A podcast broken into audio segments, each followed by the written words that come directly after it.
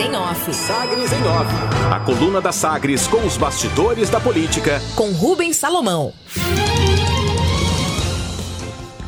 Crise no IMAS vai ser tratada por comissão de trabalho com o Ministério Público Estadual, Tribunal de Contas dos Municípios, Câmara Municipal e Prefeitura, também o Passo Municipal. O Ministério Público de Goiás realizou ontem a primeira reunião com representantes do Instituto de Assistência à Saúde e Social dos Servidores Municipais de Goiânia, o IMAS, para buscar soluções para falhas na execução de diretrizes do plano de saúde dos servidores municipais. Também participaram representantes da Prefeitura de Goiânia, da Câmara Municipal e do Tribunal de Contas dos Municípios, o TCM. As promotoras De Justiça Carmen Lúcia Santana de Freitas, do Patrimônio Público, e Marlene Nunes Freitas Bueno, da Saúde, apresentaram as contínuas denúncias recebidas por, denunci por beneficiários, além da demanda pela realização de uma auditoria no órgão. A intenção é buscar detalhes da situação financeira do Instituto e garantir transparência no processo. O secretário do Escritório de Prioridades Estratégicas, ex-secretário de governo Arthur Bernardes e o presidente do IMAS, Jefferson Leite, alegaram que mantém sim esforço nesse sentido e também para garantir a continuidade do atendimento do Instituto. Ah, já o presidente da Câmara Municipal, Romário Policarpo, do Patriota, participou da reunião no Ministério Público e solicitou que seja apresentado pelo IMAS um relatório de créditos, débitos e do que deve ser pago mensalmente para que se viabilize os trabalhos com os prestadores.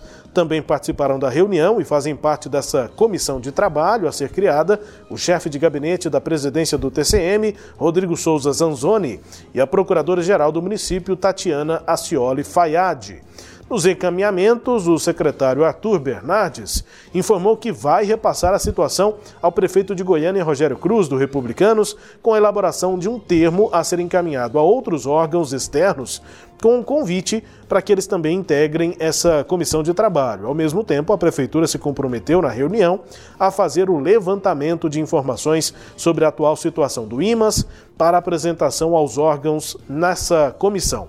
Além disso, o Passo deve elaborar e apresentar ao Ministério Público um cronograma de trabalho, inclusive com essas verificações internas né, das contas do IMAS, agora com a participação do Tribunal de Contas dos Municípios e também o Ministério Público Estadual. Escolha. O procurador de Justiça Eliseu José Taveira Vieira anunciou que vai concorrer a uma das duas vagas de desembargador no Tribunal de Justiça destinadas ao Ministério Público. Eliseu Taveira ingressou no MP em 1985, desde 95 é titular da 20 Procuradoria de Justiça, além de compor o Conselho Superior do Ministério Público. O Procurador-Geral de Justiça de Goiás, Ailton Flávio Vec, elogiou o colega, garantiu apoio no pleito, disse que certamente com a maturidade dele, conhecimento e competência, vai abrilhantar aquele tribunal.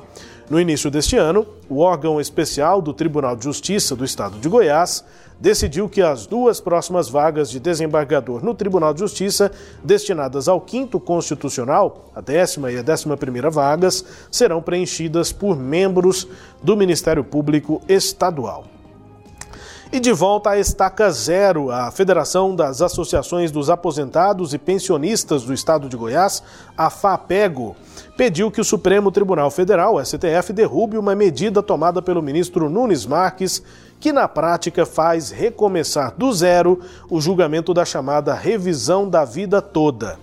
O julgamento já estava no fim, com placar favorável aos segurados, aos aposentados, quando Nunes Marques o interrompeu para explicar nessa história da vida toda, ah, pela revisão da vida toda, são consideradas todas as contribuições previdenciárias feitas ao INSS pelos trabalhadores no período anterior a julho de 1994, no cálculo das aposentadorias. Se isso ocorrer, se essa mudança for efetivada, como estava adiantada na votação do STF, parte dos aposentados poderá aumentar os seus rendimentos na Previdência Social, o que é considerado no governo uma bomba financeira. Né? A medida preocupa o Palácio do Planalto, que estima um impacto de ao menos 46 bilhões de reais até 2029.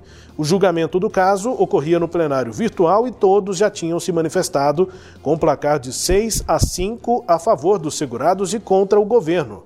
Só que na semana passada, faltando poucos minutos ali para o prazo para votar no julgamento virtual, o ministro Nunes Marques, que tinha votado contra a revisão, pediu destaque, o que leva o julgamento para o plenário físico. E aí essa manobra tem resultado porque pode mudar o resultado, é, pode mudar inclusive a conclusão né, do julgamento no STF. Dos seis ministros favoráveis aos segurados, aos aposentados, um deles, Marco Aurélio Melo, já se aposentou. Ele tinha votado em junho do ano passado e, assim, o seu substituto na corte, André Mendonça, não participou desse julgamento. Com o destaque de Nunes Marques, o voto de Marco Aurélio não vai ser mais computado e André Mendonça poderá participar. Ou seja, manobra aí de um dos ministros do STF indicados pelo presidente Jair Bolsonaro, uma manobra que na prática pode ser favorável ao governo para exatamente possibilitar o voto do outro ministro indicado pelo presidente Jair Bolsonaro. A federação aqui, portanto, dos aposentados do estado de Goiás, da Associação dos Aposentados em Goiás, busca no STF reverter esse destaque feito pelo ministro Nunes Marques. Entre os destaques aqui da coluna Sagres em Off, também com a sua análise, Cileide Alves. Bom, é, há aí um problema sério, né, que a própria prefeitura reconhece com o seu instituto de prestação de, de serviços de saúde, de plano de saúde, seguro de saúde para os servidores. É uma dificuldade que não vem da agora, né, dessa gestão, é uma bomba que já vinha sendo é, controlada, né, nas gestões anteriores e que essa gestão resolveu expor é, ainda com, com ares mais fortes né, do que foi feito em gestões passadas. Há uma preocupação entre servidores municipais de uma possível é, tentativa da prefeitura de terceirizar esses serviços, né? A gente já notou que a prefeitura, na gestão de Rogério Cruz, já fez outras tentativas de, de fazer esse tipo de trazer o setor privado para dentro da gestão é, e há esse temor, né? Pode ser injustificado, mas eu acho que muito pelo histórico né, do, do dessa gestão aí é, ultimamente. É, o secretário, o antigo secretário de governo, é, o Arthur Bernardes, deixou a secretaria de governo, mas continua sendo o homem da prefeitura nessas negociações. Nesse encontro de ontem, ele que agora é secretário do escritório de prioridades, que não, não, tem relação com esse assunto, era ele que continuava, que continuou né, como sendo o interlocutor da prefeitura, juntamente com o próprio presidente eh, do IMAS. Então, essa presença, ela acaba que fortalece esse temor né, dos servidores de que haja um, um movimento por parte da prefeitura no sentido de criar condições para é, terceirizar esse serviço ou para acabar com, com, com, o Instituto na forma como ele é hoje. Então, isso tem essa questão política e tem o problema em si, que por si só já é muito grande. Né? Há suspeitas de pagamentos é, em duplicidade, há suspeitas de, de pagamentos fora da normalidade. É, mas a prefeitura parece que tem optado por também, é, diante da dificuldade de se separar o joio do trigo, ela está optando por é, dificultar os pagamentos para os prestadores de serviço e, consequentemente, manter o serviço funcionando. Né? Então, essa é uma questão que vai exigir muita habilidade e competência da equipe que está lá. Porque está certo de se fazer auditoria, de se investigar o que está acontecendo. Agora, não, não, o que não pode é, a pretexto disso, você deixar pessoas que estão doentes e necessitadas do, do plano sem assistência médica, né? Então, é, são coisas distintas que essa comissão vai precisar é, saber conduzir bem, que é a auditoria ao mesmo tempo que a dá que presta o serviço médico, né, para os, os filiados, os associados, né, desse, desse instituto, que são os servidores municipais. Então, Rubens, não é fácil, né? E por, por si só não é fácil, e o ideal é que não tenha essas nuvens de dúvidas que piorem ainda mais o, o contexto em que tudo isso está acontecendo. Sileide Alves, deixa eu fazer um adendo aqui na coluna, para quem está nos acompanhando também como podcast, fica esse a mais aqui, esse plus, né? para o podcast da coluna nessa edição. Você já disse nessa edição aqui do Sinal Aberto, né, do nosso programa, eh, a gente analisou aqui rapidamente né, sobre essa possível desistência de Henrique Meirelles da pré-candidatura ao Senado aqui por Goiás. Isso também foi assunto na edição de ontem, terça-feira, aqui da coluna Sagres em Off. E aí, para fazer esse adendo, eu vou usar a pergunta que vem para você do nosso ouvinte. Ouvinte aqui do Sistema Sagres, o Nefe Paulo. O Paulo, lá de Corumbá de Goiás, pergunta o seguinte: Bom dia, Sileide. A candidatura do Meirelles desidratou? É a pergunta, Sileide. Bom dia, Paulo. Obrigada pela, pela pergunta, pela sua audiência. Olha, é, eu acho que ele próprio desestimulou-se. Né? Então, se há uma desidratação, ela é de, de dentro para fora, né? E fala-se muito em que ele viu dificuldades para fazer a campanha, cumprir os compromissos dele com os candidatos, os pré-candidatos, né? Tem muitos pré-candidatos a deputado estadual e deputado federal que estavam é, fechados com ele, mas que esperavam um apoio financeiro dele para fazer a campanha. E aí ele estaria tendo dificuldades em cumprir esses acordos por conta das regras eleitorais. Essa é uma das questões levantadas.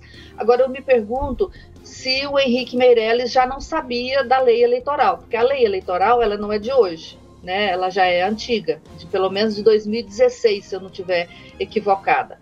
Então, antes de fazer esses acordos, a lei já existia. Então, eu acho que esse argumento não é tão sólido por conta disso. É, Fala-se também da preocupação dele, e essa eu acho mais é, plausível, de que a, a, candidatura de Marconi, de enfrentar candidaturas eleitoralmente mais for, fortes, né? É uma vaga só. Se Marconi Perillo entra na, na disputa, o Marconi pode ser um candidato competitivo para ele, e ele estaria pensando duas vezes se vale a pena ou não. E por fim, a informação que o próprio Rubens já trouxe aqui na coluna de que o João Dória é, estaria incentivando ele a ser candidato a vice-governador na chapa do Rodrigo, que é o que vai ser o, o, prefe... o governador de São Paulo na desincompatibilização do Dória e, portanto, candidato à reeleição. Essa questão eu acho até estranha, né? Porque o que é melhor para um, uma pessoa como o Henrique Meirelles, é, imaginando que ele ganhe uma ou outra eleição, tanto lá quanto aqui, é ser senador ou é ser vice-governador de São Paulo? Eu acho que o cargo de senador dá muito mais visibilidade, mesmo que o estado seja de Goiás seja infinitamente menos importante do ponto de vista econômico e político do que São Paulo, mas senador chegou em Brasília é tudo igual, todo mundo é senador, não, imposto, não importa o estado, que, o que vale é a competência pessoal, a liderança pessoal de cada um. Né, e já o vice-governador, quem lembra, né, quem conhece o Rodrigo Garcia, vice-governador de São Paulo? Então, claro que o cargo de senador é melhor. Então, eu acho essa, essa desculpa, esse pretexto é um pouco é, fora da, da medida. Agora, que ele próprio está desestimulado, eu acho que sim. É. Só sobre a, a, regra eleitoral, você disse limite de gastos na campanha começou a valer em 2016 mesmo, você lembrou certinho. Eu me lembro bem, foi a reforma lá, presidente da Câmara ainda era Eduardo Cunha, né, que naquela primeira mini reforma e tal, final de 2015, valendo em 2016. Não fez muita diferença, porque era um limite em relação à eleição anterior, né? Naquele caso, a eleição municipal anterior, 2012. Então era uma limitação em relação àqueles gastos, então na prática não fez tanta diferença. Nas próximas, aí para 18, para 20 e agora para 22, aí tem uma redução desse limite. Então os candidatos estão tendo de gastar cada vez menos é, realmente, né, essa, essa diminuição está fazendo muita diferença em comparação com aquelas campanhas milionárias mesmo, inclusive oficialmente, no Caixa 1, né, no que a gente via de prestação de contas, já eram campanhas milionárias de 2016 para trás. 2014, então, aqui em Goiás e no Brasil, foi uma campanha caríssima, né? Quem vai se lembrar aí, disputa lá entre Dilma e Aécio, né? As duas campanhas muito caras, recebendo doações das mesmas empresas, doações altas e tal. Dali em diante, a partir da eleição de 2016, é que houve essa limitação.